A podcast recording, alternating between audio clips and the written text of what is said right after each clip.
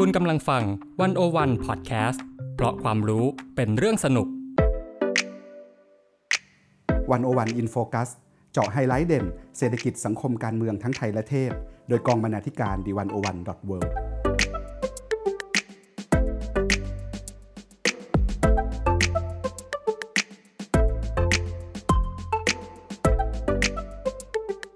สวัสดีค่ะคุณผู้ฟัง วันนี้คุณอยู่กับอ้ายภาวันธนาเลิศสมบูรณ์บรรณาธิการดีวันโอวันดอทเวค่ะ แล้วก็ผมสมคิดพุทธศรีบรรณาธิการบริหารดีวันวันดอทเวครับ ค่ะ พี่จุงคะวันนี้เราก็มาอยู่กันกับเทปแรกของปี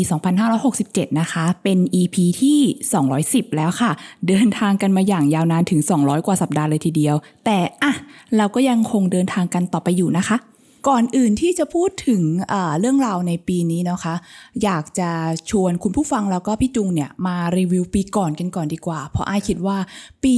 ที่ผ่านมาเนี่ยก็น่าสนใจทั้งในแง่ของแบบสภาพสังคมการเมืองไทย แล้วก็รวมถึงตัววันโอวันเองด้วยก็จะมีงานหลายๆชิ้นที่เราก็ภูมิใจนำเสนอต่อคุณผู้ฟังนะคะ ครับก็จริงๆ ทุกปีเราก็ทำรีวิวปีในแบบของวันโอวันใช่ไหมครับแล้วก็ แต่ก่อนเนี่ยเราทำซีรีส์ชื่อมองย้อนใช่ไหมครับ แล้วก็ก็เป็นอันหนึ่งที่จริงๆ ถ้าใครมีโอกาสอยากอยากไปชวนอ่านก็คือผมตามกลับไปอ่านอยู่เรื่อยๆทุกปี ว่าปีที่ผ่านมาปีก่อนนั้นนี้ เรามองอะไรไว้แล้วมันเปลี่ยนไปแค่ไหนใช่ไหมครับ แต่ว่าในช่วงหลังเนี่ยเราก็มี product ใหม่ แต่ว่ามันอาจจะไม่ใหม่สำหรับที่อื่นแต่มันใหม่สำหรับเราแล้วก็สนุกนะครับ ก็คือเราคิดทำที่สุดแห่งปีแบบ One O One นะครับก็คือพยายามมาดูงานของ One O One นี่แหละ แล้วก็ลองดูว่าแบบที่ผ่านมามันมีอะไรที่สุดแห่งปีบ้าง ซึ่งมันก็พอไปย้อนดูก็เพราะว่ามันมัน capture มันมองเห็นภาพทั้งปี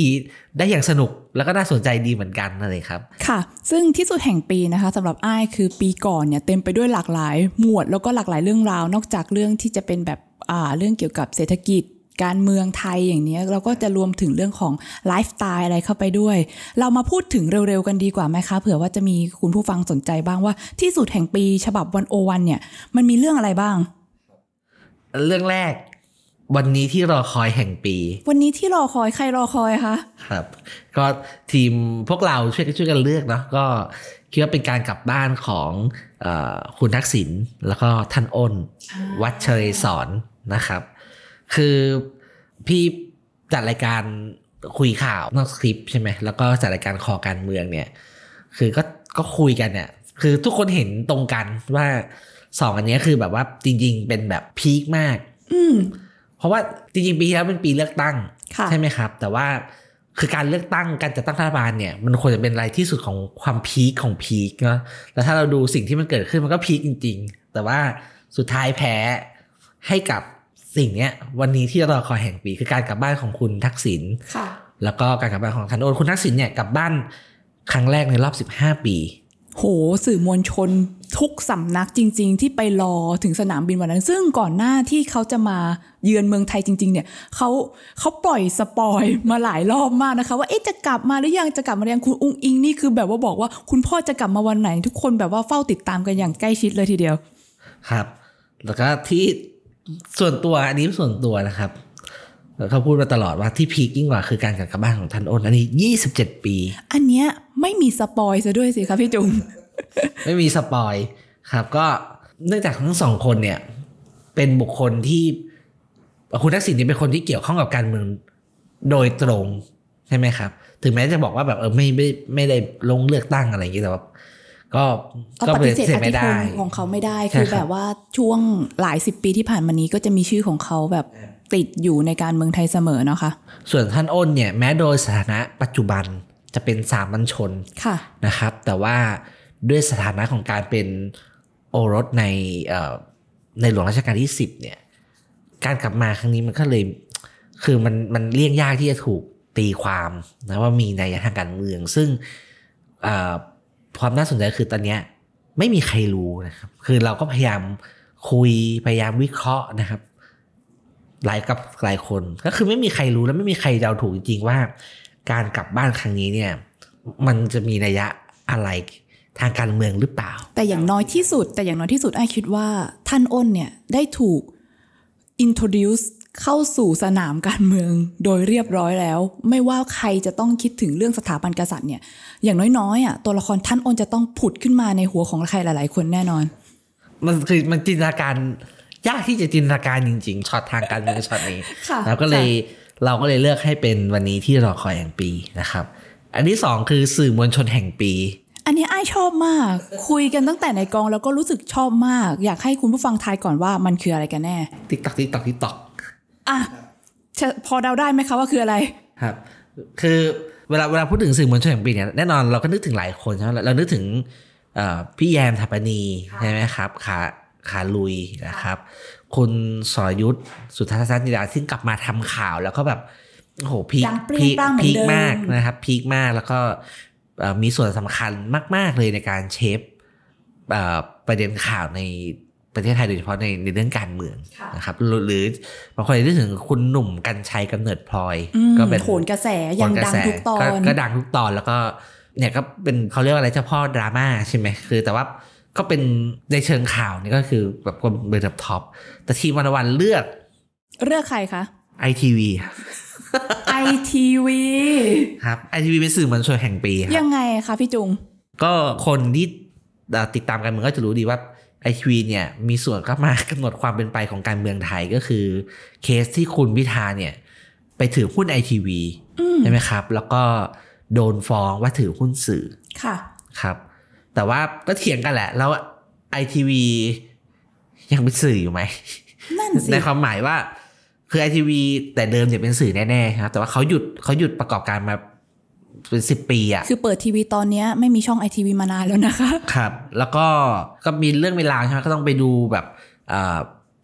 รายงานประชุมผู้ถือหุ้นเนี่ย อันนี้ก็ต้องให้เครดิตพี่แยมที่ไปตามสืบจนหรือว่าเออแบบมีข้อสงสัยได้ว่ารายงานการประชุมเนี้จะถูกแบบตัดต่อหรือทำอะไรขึ้นมาเพื่อให้ไอทีวีเนี่ยยัง มีความเป็นสื่ออยู่นะครับ เพื่อที่พูดตรงๆก็คือจะสอยคุณพิธานี่แหละอืมนะครับ แล้วก็มีผลจริง ๆ สุดท้ายก็คืออ่าสารรัฐธรรมนูญก็มีคำสั่งให้คุณพิธาเนี่ยต้องหยุดปฏิบัติหน้าที่สสชั่วคราวอืมนะครับกำลังเอ่ออยู่ในช่วงโหวตนายกเลยคุณพิธาก็ต้องอาคำนับแล้วก็เดินออกไป ซึ่งมันเชื่อมโยงกับการที่พักกล้าวไกลเนี่ยได้คะแนนเสียงอย่างถล่มทลาย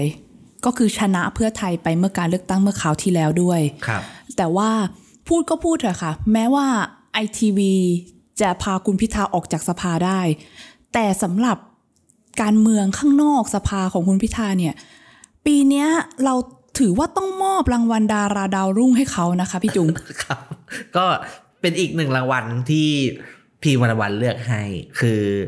ดาราดาวรุ่งแห่งปี ก็คือเป็นคุณพิธาลิมเจริญรัตน์อ่า คือคือปกติเนี่ย เวลาพูดถึงดาราก็นึกถึงบุคคลในวงการบันเทิง ใช่ไหมครับ แต่ว่ามันก็มีข้อน่าสนใจอยู่ตรงที่ว่าในช่วงหลังพอคอนเทนต์การเมืองมันเป็นคอนเทนต์ที่มันมันมันป๊อปมากๆ คือเอาเอานักการเมืองมาออกรายการแล้วคน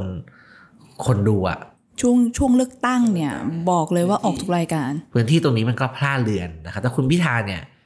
พิเศษหน่อย ตรงที่ว่า เออเขาเป็นคนหน้าตาดีใช่ไหมครับ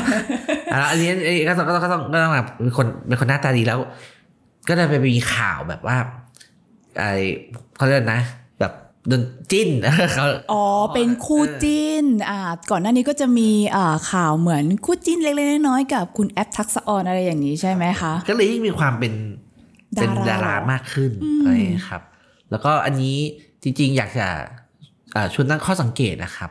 จริงๆกระแสพิธาเนี่ย เริ่มต้นขึ้นหลังสงกรารเท่านั้นเอง ค่ะ แล้วก็พีคขึ้นเรื่อยๆ จนมาถึงวันที่ก้าวไกลชนะเลือกตั้งวันวันที่ 14 พฤษภาคม คิดคิดดูแล้วก็อาจจะสมเหตุสมผล เพราะว่าช่วงเมษาถึงต้นต้นพฤษภาเนี่ยมันก็เป็นช่วงแบบทุกสิ่งทุกอย่างบูสต์เพื่อการเลือกตั้งทั้งหมดอะค่ะ แล้วก็หลังเลือกตั้งเนี่ยพิธาก็ fever มากตอนที่ยังจัดตั้งรัฐบาลไม่ได้ใช่ไหมครับ แล้วก็ จนกระทั่งเอ่อถูกสั่งให้หยุดปฏิบัติหน้าที่เนี่ยก็เอ่อคุณพิธาก็หยุดปฏิบัติหน้าที่แล้วก็เหมือนกับว่าคุณพิธาก็ยังไม่ได้เอ่อหายไปจากสปอตไลท์แต่ไปอยู่ในหน้าข่าวบันเทิงมากยิ่งขึ้น มีไปไปเชียร์กีฬาไปไปเดินไปเดินพรมแดงงานเปิดตัวหนังอ่าต่างประเทศ ทุกคนล้วนจับจ้องแล้วก็อยากสัมภาษณ์ แม้ว่าเขาอาจจะไม่ได้ถือว่าเป็นแบบท่านสสหรือว่าแคนดิเดตนายกแล้ว ครับก็เลยก็คนก็เลยแซวๆว่าเออเริ่มเป็นดาราเริ่มไม่ใช่นักการเมืองอ่านนะครับ แล้วก็เลยเอ่อความเป็นดาราหมายความว่าคือถูกจับตามองแล้วก็เป็นดาราแบบดาราจริง ๆ เนี่ย ก็มีอยู่ในตัวคุณพิธาด้วยแล้วก็เลยเลือกให้เป็นดาราดาวรุ่งแห่งปีค่ะนะครับผมอันนี้ก็จะเป็นส่วนเล็กๆน้อยๆที่ เป็นตัวอย่างละกันจากคอนเทนต์ที่สุดแห่งปีของเราเดี๋ยวอื่นๆเนี่ยมันยังมีอีกหลายหมวดเลยค่ะพี่จุง มีทั้งชัยชนะของหนังไทยแห่งปีอ่าสับปะเลอนะครับคดีแห่งปี คู่กัดแห่งปี โฆษณาแห่งปี แต่เดี๋ยวเราจะถือว่าอะหย่อนเอาไว้หย่อนเดี๋ยวหย่อนลิงก์เอาไว้ให้กับคุณผู้ฟังหรือว่าคุณผู้อ่านไปตามอ่านกันต่อนะคะ แต่ทีเนี้ยเรามีเรื่องที่น่าสนใจกว่านั้นครับคือโอเค อะไรที่มันเกิดขึ้นไปแล้ว เราอาจจะต้องแบบเรียนรู้จากมัน แล้วเราก็มาดูซิว่าปีเนี้ยเรายังต้องทำอะไรบ้างมีโจทย์อะไรที่ยังต้องแก้ไขแล้วก็รอติดตามกันอยู่บ้าง เรามาเข้าสู่โหมดของปีนี้กันเลยดีกว่าครัค่ะบพี่จุงผมเอ่อโหมดของปีนี้เนี่ยเอาภาพรวมก่อนภาพรวมใช่ไหมครับ คือตอนแรกเนี่ยเราตั้งใจ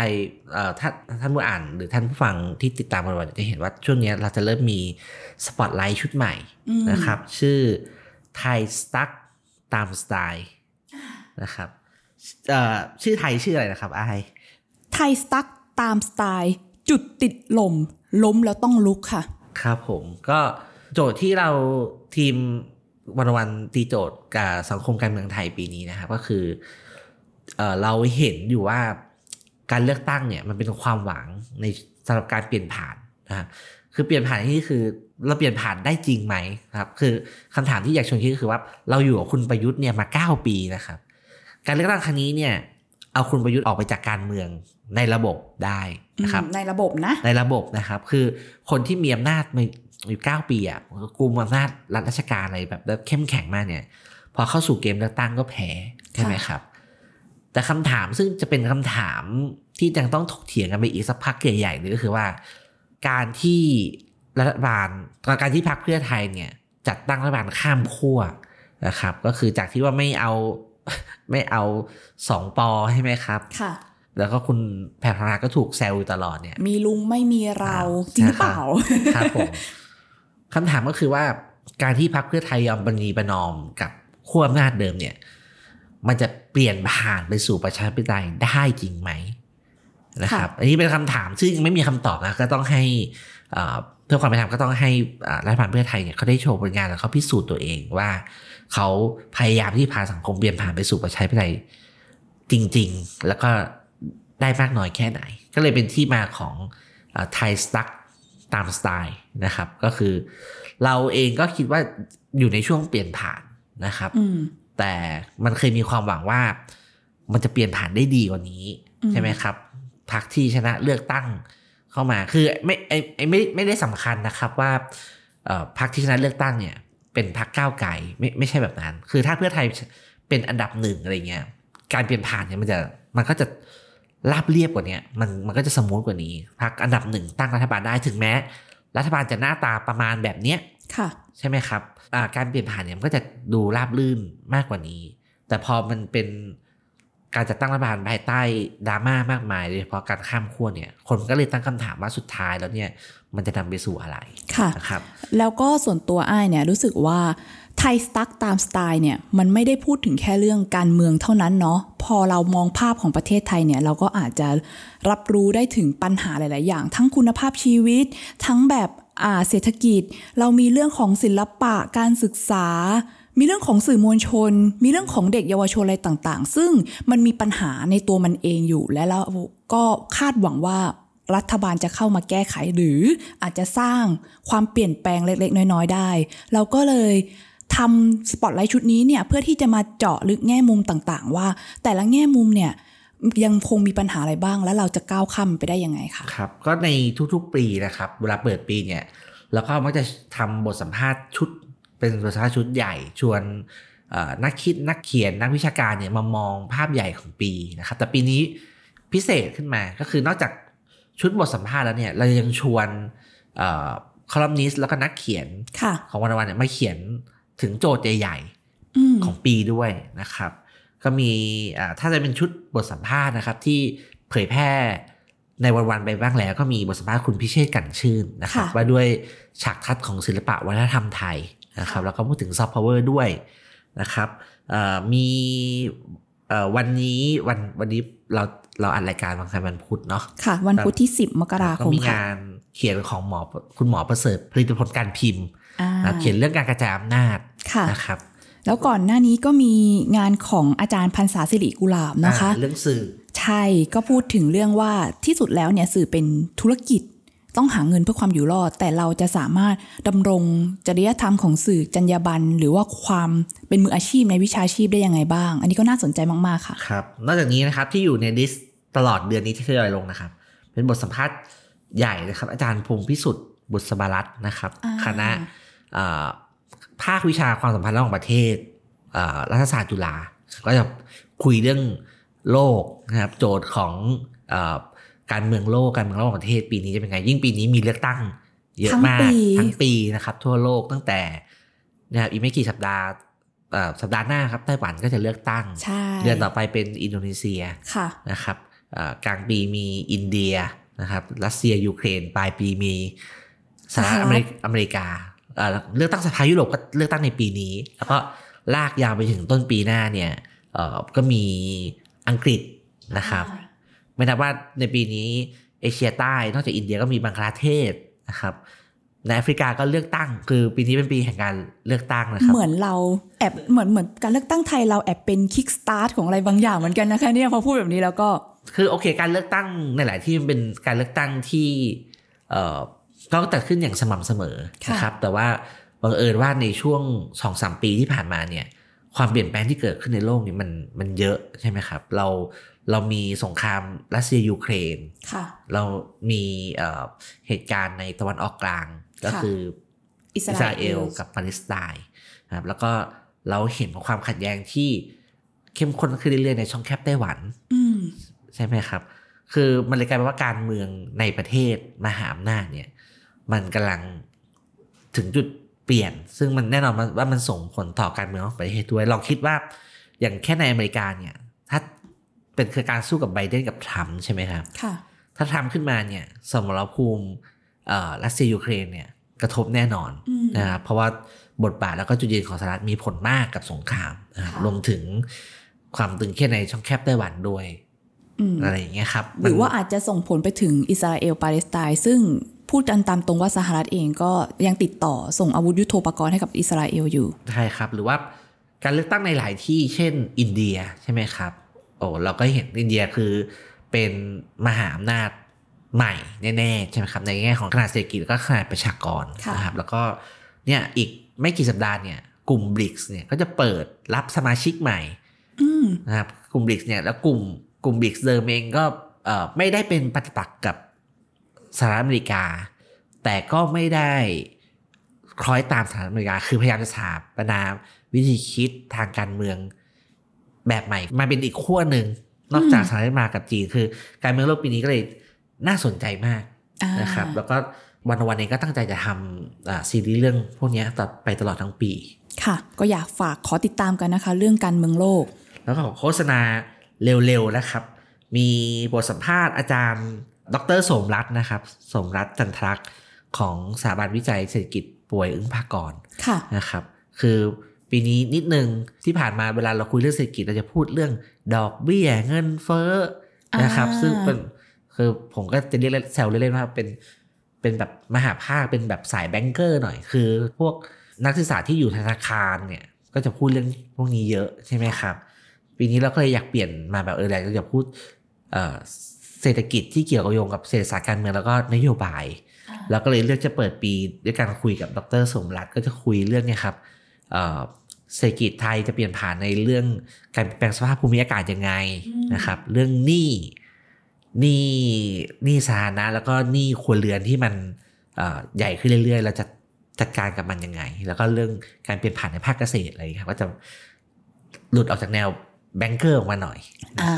โอเคเลยเพราะว่าน่าจะเป็นเรื่องที่ใกล้ตัวมากขึ้น เพราะว่าถ้าเกิดพูดถึงเรื่องเอาอัตราดอกเบี้ย หรือว่าสายธนการเงินการธนาคารนิดนึงเนี่ย ก็คือส่วนตัวไอ้ายก็คืออ่ามันคืออะไรกันนะ แต่พอพูดถึงเรื่องนโยบายเนาะเรื่องเกี่ยวกับว่าเราจะเปลี่ยนผ่านเราจะอยู่ใช้ชีวิตอาอยู่ในโลกของความเปลี่ยนแปลง อย่างเช่น ภาวะโลกร้อนมีเรื่องอื่น ๆ ที่เข้ามาเกี่ยวโยงที่เป็นนโยบายในชีวิตประจำวันของเราเนี่ยอะมันก็ฟังดูใกล้ตัวมากขึ้นแล้วก็นั่นแหละค่ะ อยากจะให้ติดตามกันเนาะว่ามันจะเป็นยังไงครับอีกเซตหนึ่งที่น่าสนใจขอเล่ารวบเลยนะครับก็มีของอาอาจารย์สมชายปิจาศิลปกุลนะครับค่ะ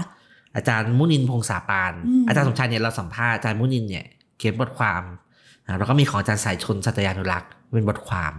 เป็นเรื่องการเมืองเลยครับอาจารย์สมชายก็พูดถึงเรื่องทิศทางใหญ่ของการการเมืองไทยค่ะนะครับ ซึ่งก็น่าจะได้อ่านกันช่วงสัปดาห์หน้านะครับอาจารย์มุนินพูดถึงเรื่องการเนี่ยครับสมรภูมิทางกฎหมาย การเมืองที่จะสู้กัน ส่วนอาจารย์สายชนบทความน่าสนใจมาก ๆ ก็คืออาจารย์พูดถึงชัยชนะของพรรคก้าวไกลกับ การเปลี่ยนผ่าน สิ่งที่อาจารย์เรียกว่าระบอบอารมณ์ความรู้สึก ซึ่ง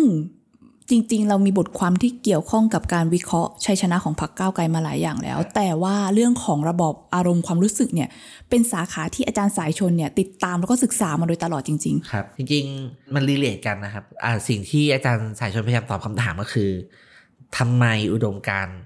อนุรักษ์นิยม ถึงไม่ใช่คำตอบของชนชั้นกลางอีกต่อไปๆอ่า นี่คือสิ่งที่อาจารย์พยายามตอบคำถาม อันเนี้ยก็เป็นหัวข้อที่น่าสนใจมากๆเลย เพราะว่าถ้าเกิดเราสังเกตเรื่องของชนชั้นกลางเนี่ย เราจะเห็นว่าชนชั้นกลางมีส่วนขับเคลื่อนการเมืองไทยเยอะมาก ตั้งแต่ช่วงแบบอ่ากปปสพันธมิตร หรือว่าไล่เรื่อยไล่มาจนถึงปัจจุบันเรื่อยมาถึงแบบยุคของคุณประยุทธ์ของอาการเลือกพักก้าวไกล ซึ่งมันสะท้อนได้เลยว่าอุดมการณ์ของชนชั้นกลางมันเปลี่ยนผันไปตามการเวลา แล้วก็ดูจะ สามารถข้ามขั้วมาอีกเป็นฝั่งหนึ่งก็ได้ ก็น่าสนใจค่ะว่าทำไมเอ่อชนชั้นกลางในประเทศไทยก็ดูจะไม่ได้ซื้ออนุรักษ์นิยมต่ออีกต่อไปแล้ว อืม อืมนะครับแล้วก็อีกกลุ่มหนึ่งนะครับ ที่เราตั้งใจเปิดไว้ก็คือเออ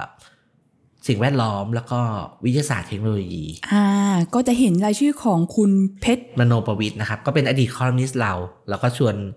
พี่เพชรกลับมาเขียนเปิดปีว่าโจทย์ใหญ่ด้านสิ่งแวดล้อมเรื่องความยั่งยืน การเปลี่ยนแปลงสภาพภูมิอากาศเนี่ยมีอะไรที่มันท้าทาย แล้วก็อีกกลุ่มหนึ่งก็คือเรื่องเทคโนโลยีก็คือเราชวนอาจารย์จิตทัศน์ฝักเจริญผลนะครับ ก็มาเขียนเรื่องโจทย์เทคโนโลยี ซึ่งแน่นอนก็เขียนเรื่อง AI อ่านะครับ แล้วก็มีบทความพิเศษจากคุณตะวันมานะกุลด้วย อันนี้แอบspoil นิดนึงครับก็คือคุณตะวันเอ่อเจาะไปที่เรื่อง ChatGPT กับอืมการปรับตัวของมหาวิทยาลัย คือคุณตะวันเนี่ยทำวิจัยเรื่องเรื่องนี้อยู่ว่ามหาวิทยาลัยในต่างประเทศเนี่ยเขาปรับตัวรับมือกับ ChatGPT ยังไงสาเหตุที่เลือกเคสมหาวิทยาลัยเนี่ยเพราะมหาวิทยาลัยมันอยู่ frontier แล้วก็มันได้รับผลกระทบจากตัว ChatGPT โดยตรง เพราะว่าเด็กเนี่ยใช้ ChatGPT ทำข้อสอบ เขียนบทความ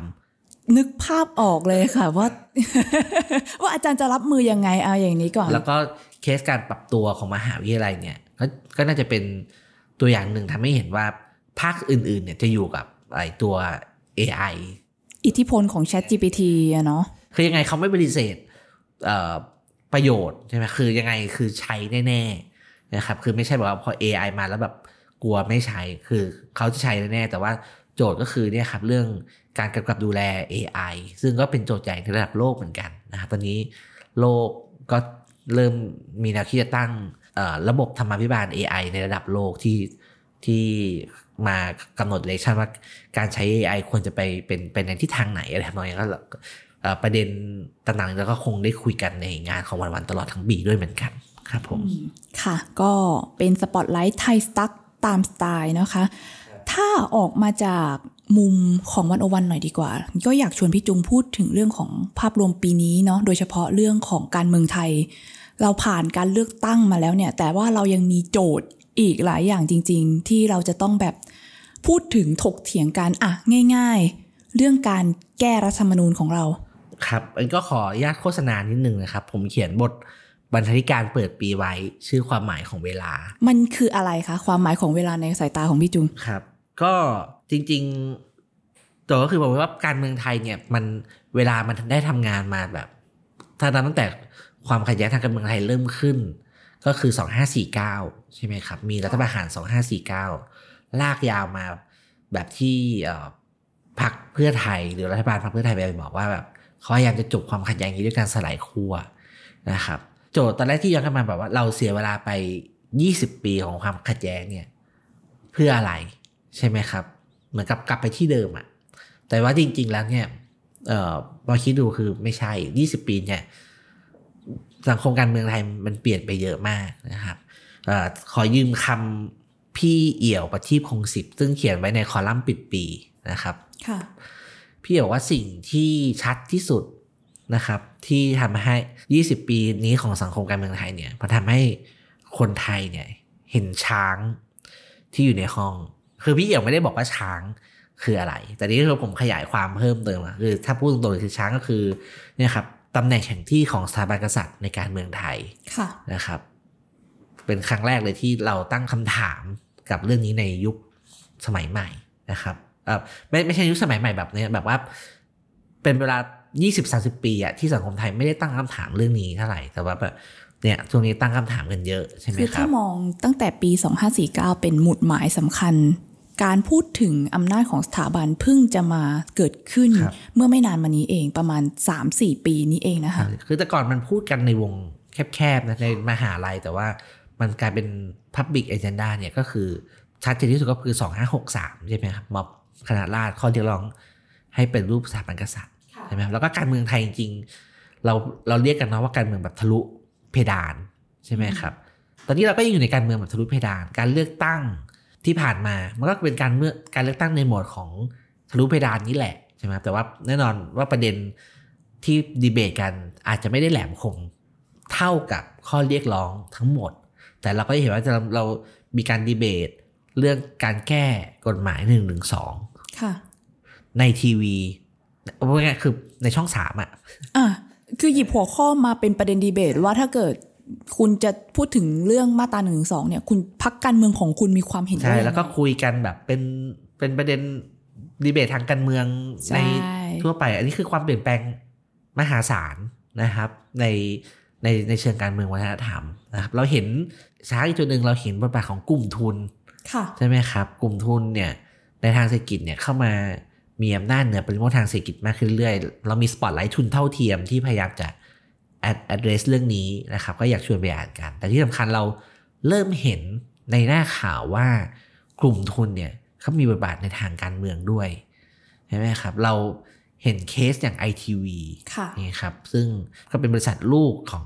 บริษัททุนขนาดใหญ่ในเมืองไทย คนก็ตั้งคำถามกันอยู่อืมว่าแบบธรรมาภิบาลเรื่องนี้เป็นยังไง หรือนะถ้าเรา search อินเทอร์เน็ตช่วงที่มีการอภิปรายในสภาเดือดๆเนี่ย เราจะเห็นเลยว่าถ้าเกิดสสใครพูดหรือสวคนไหนขึ้นมาพูดเนี่ย ในทวิตเตอร์อย่างเงี้ยค่ะ ก็จะพูดถึงว่า เอ๊ะ แล้วคนที่ลุกขึ้นมาพูดขึ้นมาปกป้องกลุ่มทุนเนี่ย เบื้องหลังแล้วอะเขาทำธุรกิจอะไรบ้าง แบบธุรกิจของสวเคยมีแฮชแท็กสิ่งนี้นะคะ ช่วงที่แบบว่าอะอ่าเราจะออกมาเรียกร้องให้สวช่วยโหวตอะไรให้สักอย่างเนี่ยเราก็จะมีว่าดูมาดูซิว่าธุรกิจสวแต่ละคนเป็นไงบ้าง แล้วเราจะปฏิบัติต่อธุรกิจเหล่านั้นอะไรยังไง ซึ่ง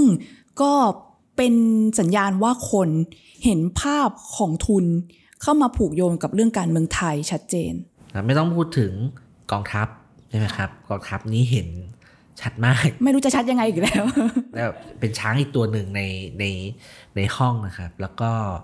ระบบราชการไทย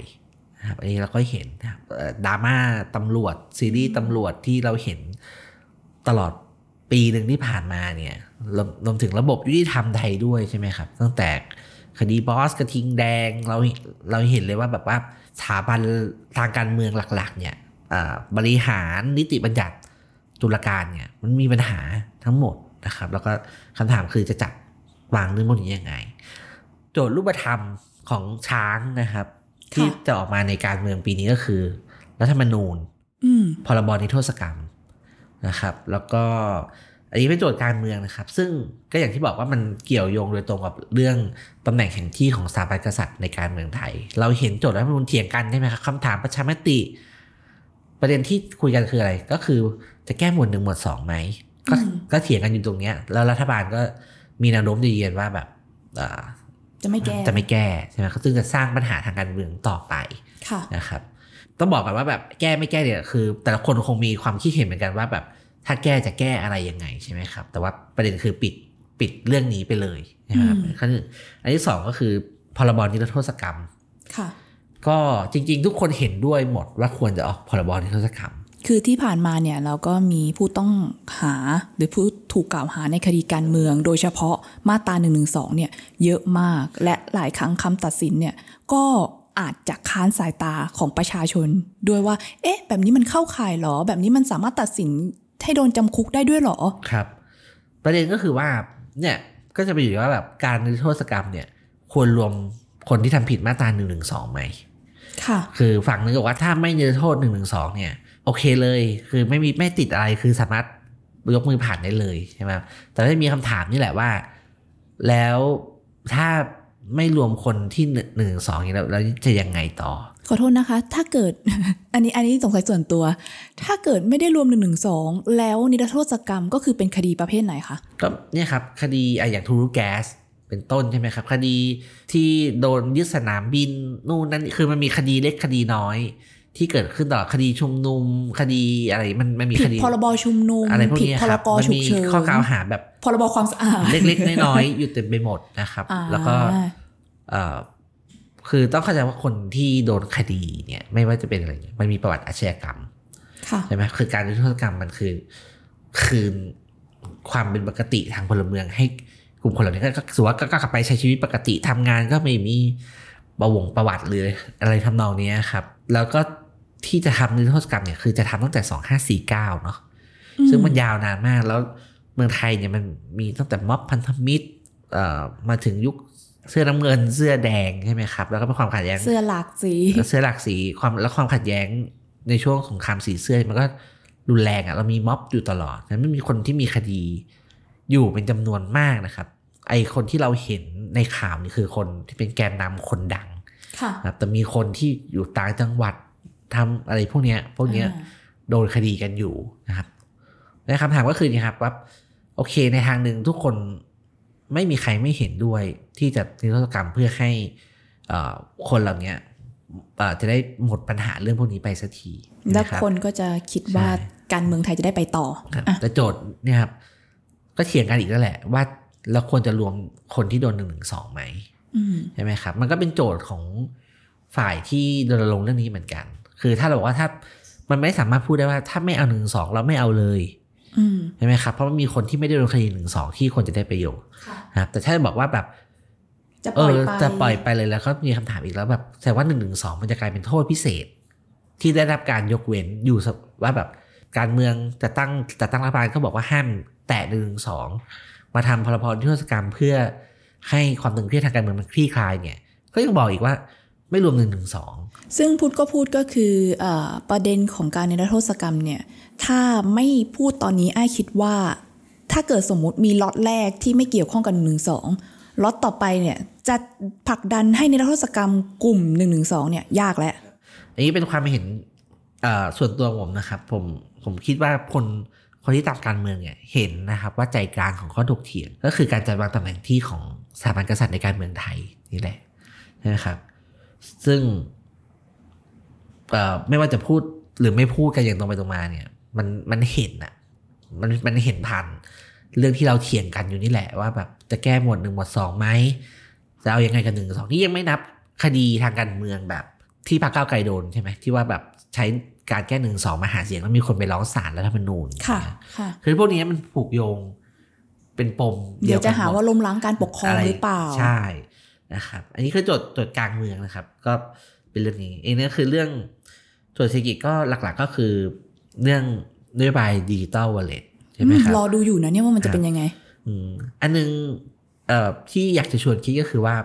แน่นอนว่านโยบายดิจิทัลเลเนี่ยเป็นนโยบายที่มีข้อถกเถียงกันเยอะ แล้วก็ในทางวิชาการเนี่ยเอ่อความเห็นเป็นเอกฉันท์อยู่ระดับหนึ่ง ว่าเป็นนโยบายที่ไม่น่าจะคุ้มค่าค่ะนะครับ แล้วก็มีน่าจะมีปัญหาเยอะค่ะอันนี้ในทางวิชาแบบพวกนักเศรษฐศาสตร์ก็เห็นค่อนข้างตรงกัน แต่ครับสิ่งที่ต้องระมัดระวังก็คือว่าคนที่ไม่อยากให้นโยบายที่คิดว่าไม่ดีเนี่ยเขาไม่อยากให้มันผ่านหรือทำออกมาใช่ไหมเพราะเงินมันเยอะมันห้าแสนล้านเนี่ยมันมันห้าแสนล้านบาทมันเยอะมาก แล้วเป็นการไปกู้มาอีกแต่สิ่งต้องระมัดระวังก็คือว่า แล้วกลไกแบบไหนที่จะมาหยุดนโยบายเออคือ นักศึกษาหรือเทคโนโลยีกลุ่มนี้ก็ชอบมีแนวโน้มจะไปใช้แบบองค์กรแบบ ปปชเหมือนองค์กรอิสองค์ระกรอิสระ แล้วก็มามามาเบรกนโยบายทางการเมือง ซึ่งอย่างปปชเนี่ยมาเบรกด้วยหัวข้อว่ามันเป็นการทุจริตใช่หรือเปล่า แต่ว่าก็ค่อนข้างจะถกเถียงกันได้ เพราะว่าสิ่งที่ทำไปมันดูไม่คุ้มค่า แต่มันก็ไม่นับว่าเป็นทุจริตถูกต้องไหมคะใช่ครับใช่คือในทางในทางการทำนโยบายเนี่ย มันมีวิธีคิดอยู่ครับคือเราต้องแยกคนชั่ว กับคนโทษนะคนโง่จากกันใช่ไหมคือไอ้คนโง่ที่นี่แบบไม่ได้หมายความว่าโง่โง่โง่โง่จริงแต่หมายความว่าคือแบบว่าถ้าทำนโยบายผิดพลาด เนี่ย มันไม่ได้เท่ากับมันไม่ได้เลว่าแบบวเจตนาโกอะไรทำนองนี้ครับ มันไม่ได้เท่ากับโกงไม่ได้เท่ากับเจตนานะจะทำร้ายแรงอย่างนั้นแล้วก็เนาะในจริงๆแล้วในเอ่อกลไกรัฐสภาเนี่ยมันก็มีกลไกที่ตรวจสอบอยู่แล้วใช่ไหมถึงคนจะบอกว่าแบบโอ้กลไกรัฐสภาแบบ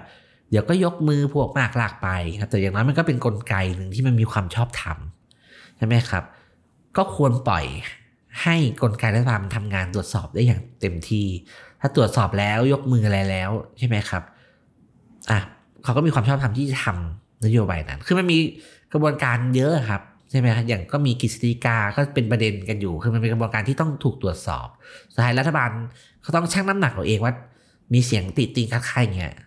จะเอาให้มันผ่านได้ไหมถ้ามันเอาให้มันผ่าน ให้ได้ก็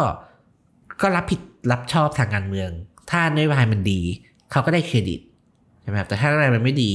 อะถ้าถ้าพูดแบบในเคสแบบไทยรักไทยก็เอ้ยแบบเพื่อไทยก็คืออ้าวคุณเคยบอกว่าคุณเป็นทำเศรษฐกิจเก่ง มือหนึ่งทางด้านเศรษฐกิจใช่ไหมครับพอมาเจออย่างนี้ถ้าคนเห็นว่าเออสุดท้ายมันไม่ work เนี่ยเขาก็เสียเครดิตไปคือ ส่วนตัวก็จะเชียร์ว่า ก็ให้กระบวนการมันดำเนินไปจนถึงที่สุด แล้วถ้ามันผ่านจริงก็ ถ้าต้องทำก็ต้องทำแล้วก็ก็แบกรับสิ่งนี้ไปด้วยกันอะไรอย่างเงี้ยครับให้ประชาชนเป็นคนตัดสินรัฐบาลอย่างนั้นใช่ไหมคะ เพราะไม่งั้นมันมันก็จะไม่จบใช่ไหมองค์กรอิสระก็จะเป็นองค์กรที่แบบเข้ามาแทรกแซงการเมืองอยู่ตลอดเวลา นึกภาพออกว่าถ้าเกิดสมมติหลังจากนี้ถ้าเกิดไม่ใช่นโยบายดิจิตอลวอลเล็ตแต่ว่ามีคนกลุ่มหนึ่งที่ไม่เห็นด้วยกับนโยบายของรัฐบาล สุดท้ายแล้วเขาก็จะไปจบที่การให้องค์กรอิสระ อย่างปปช หรือสารรัฐธรรมนูญเนี่ยเป็นคนตัดสินว่าเฮ้ยแล้วรัฐบาลทำได้หรือทำไม่ได้หรือไม่ควรทำหรือเปล่าประเด็นก็คือว่าคือถ้าองค์กรเหล่านี้มีเครดิตได้รับความไว้วางใจสูงเนี่ย ปัญหามันก็จะน้อยค่ะนะครับแต่ที่ผ่านมาถ้าถามว่า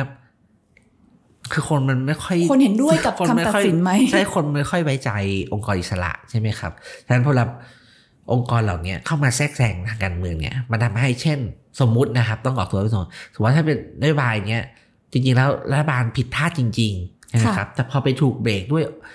กระบวนการที่มันไม่ค่อยชอบทำเนี่ย หรือความชอบธรรมน้อยเนี่ย มันกลายเป็นว่ารัฐบาลเนี่ย ไม่ต้องรับผิดกับตรงนี้ สังคมจะไปเบนเป้าไปที่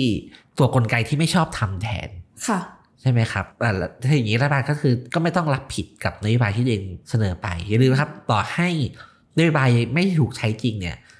เอาแค่ว่าเราเสียเวลาเราใช้เวลาเถียงกันเรื่องดิจิตอลวอลเล็ตเนี่ย ค่ะ ก็เหนื่อยแล้ว กับใช่ไหมกระบวนการที่กิจกาต้องไปตีความคนร่างกฎหมายนู่นนั่นนี่คือ กระบวนการทั้งหมดมันมันมันใช้ทรัพยากรทั้งนั้นนะครับอืมฉะนั้นก็คือการจะเบรกหรือ ให้การปล่อยผ่านก็คือพยายามทำให้กลไกที่มีอยู่มันทำงานได้อย่างดีที่สุด แล้วก็ถ้ามันผ่านก็คือมันผ่านมันไม่ผ่านก็คือ ก็คือรัฐบาลก็ต้องใช้ judgment ตรงนั้นเอง อันนี้คือเป็นความเห็นนะครับที่คิดว่าแบบว่าเออเป็นข้อควรระวังว่าเวลาเถียงกันเรื่องดิจิทัลเลทคืออย่าให้ไปตกหลุมนั้นนะครับค่ะก็แล้วก็มีเรื่องระเบียบโลกนะครับที่อ่าจริง ๆ มันมันมันมันก็ยากนะครับในบทบรรณาการเขียนไว้นิดนึงว่า คือเราพูดกันเสมอว่าโลกกำลังสู่ภาวะไร้ระเบียบใช่ไหมครับค่ะแต่ว่าไร้ระเบียบเนี่ยมันไม่ใช่แบบมันไม่ใช่แบบว่าโอ้วุ่นวายไม่มีระเบียบอะไรแบบนั้น แต่มันคือภาวะที่กฎหรือระเบียบที่เคยใช้เนี่ย ถ้าใครเรียน IR จะคุ้นกับคำว่า rule based system นะครับถ้าคิดภาพที่เป็นรูปธรรมคือ UN อ่าองค์กรกฎหมายศาลโลก พวกนี้คือเป็นสิ่งที่ถูกคิดค้นขึ้นมา เพื่อให้ โลกเนี่ยมันมีระเบียบมันมีกฎกติกาที่แน่ชัดใช่ไหมครับ โอเค มันก็ถูกวิจารณ์เนาะว่า ระบบพวกนี้มันก็เอียงข้างไปทางชาติมหาอำนาจอืมเช่นเรื่องมีประสิทธิภาพอำนจวีโต้บ้าอะไรงครับหรือว่าไม่มีบ้างครับ แต่ปฏิเสธไม่ได้ว่าประเทศขนาดเล็กและขนาดกลางเนี่ยมันได้ประโยชน์จากระเบียบพวกนี้เยอะ เพราะว่าเวลาที่เราโดนชาติใหญ่รังแกเนี่ย มันก็หันไปพึ่งสารโลกพึ่งกลไกพวกนี้ใช่ไหมครับ เรามีช่องทางอะไรสักอย่างที่เราเชื่อว่าเราจะได้รับความเป็นธรรม เนาะใช่ครับไอ้ระบบพวกเนี้ยมันเป็นประโยชน์กับประเทศขนาดเล็กและทรัพยากรน้อยมากกว่าโลกที่ไร้ระเบียบนะครับ โดยเฉพาะอย่างยิ่งถ้าคิดว่าปัญหาในระดับโลกที่รอเราอยู่สภาพอากาศการเปลี่ยนแปลงสภาพภูมิอากาศค่ะปัญหามลพิษค่ะการกำกับดูแล AI พวกเนี้ยครับ แล้วก็การกำกับดูแลแพลตฟอร์มดิจิทัลค่ะพวกนี้มันต้องการระเบียบอะมันต้องการอย่างน้อยวิธีการการร่วมมือกันในระดับโลกครับแล้วในโลกไร้ระเบียบเนี่ย ถ้ามัน ทำมันก็จะทำพวกนี้ได้ยากขึ้นประเทศขนาดเล็กแบบไทยเนี่ย เราก็จะไม่มีอำนาจต่อรองใช่ฐาก็จะนะเสียเปอื่รีนยบๆเลยนะครับนอกจากตัวเราเองครับคำถามก็คือว่าในภาวะที่เราเจออยู่อยู่ทุกวันเนี้ยเรารัฐไทยแล้วแล้วก็รัฐบาลไทยเนี่ยตีโจทย์พวกนี้ยังไง แล้วก็มีศักยภาพในการทำเรื่องพวกนี้แค่ไหน แล้วเราก็เลือกวิธีการไหนในการทำงานครับซึ่งก็มาถึงพาร์ทสุดท้ายของบทบรรณาธิการนะครับ ก็นึกถึงเรื่อง policy choice อะ ค่ะคือคือเวลาคนที่สนใจเรื่องนโยบายสาธารณะ หรือว่าการขับเคลื่อนไปทางสังคมเนี่ย มันจะมีสูตรสำเร็จอยู่ที่แนะนำกันก็คือว่า ให้เลือกทางที่ง่าย แต่สร้าง Impact สูงการจะทำเป็นเม็ด ถ้าไอ้นึกออกจะทำเป็นเม็ดสิกเลย อันนี้ทำทำง่าย Impact สูง Impact ต่ำทำยาก Impact สูง Impact ต่ำสิ่งที่ควรเลี่ยงเลยคือ อะไรที่ทำยากแล้ว Impact ต่ำ นั้นอันนั้นก็จะโดนตัดทิ้งไปก่อนาเลือกตัดทิ้งไปแล้วเราก็จะเลือกอันที่มีประสิทธิภาพอ่าแล้วก็ทำได้เร็วทำได้เร็วใช่ไหมครับเราก็ได้เห็นอยู่ว่าก็จะเริ่มมีคำพูดว่าเรื่องไหนทำได้ทำได้ก่อนนะครับโจทย์วิธีอ่าถ้าพูดตรงไปมาอย่างวิธีคิดเรื่องการแก้รัฐธรรมนูญที่อ่ารัฐบาลกำลังเสนออยู่ค่ะนะครับ ก็คือไม่ต้องแก้หมวดหนึ่งหมวดสองเพื่อที่จะแก้ส่วนที่เหลือ คืออะไรทำได้ทำก่อน ก็จะมีคำ argument เชิง ขู่นิดนึงอืมก็แล้วแต่ใครมองว่าเป็นคำขู่หรือเปล่าว่า ถ้าจะทำทั้งฉบับอะก็ถือเท่ากับไม่ได้ทำเลยค่ะ ใช่ไหมครับนั้นก็คือเนี่ยเรื่องไหนทำได้ทำก่อนเนี่ยเป็นคนที่เรียน Public Policy มาหรือว่าสอนให้คิดเชิงยุทธศาสตร์อะไรเงี้ยก็ถูกบอกอย่างนี้ตลอดใช่ไหมครับ ประเด็นก็คือว่า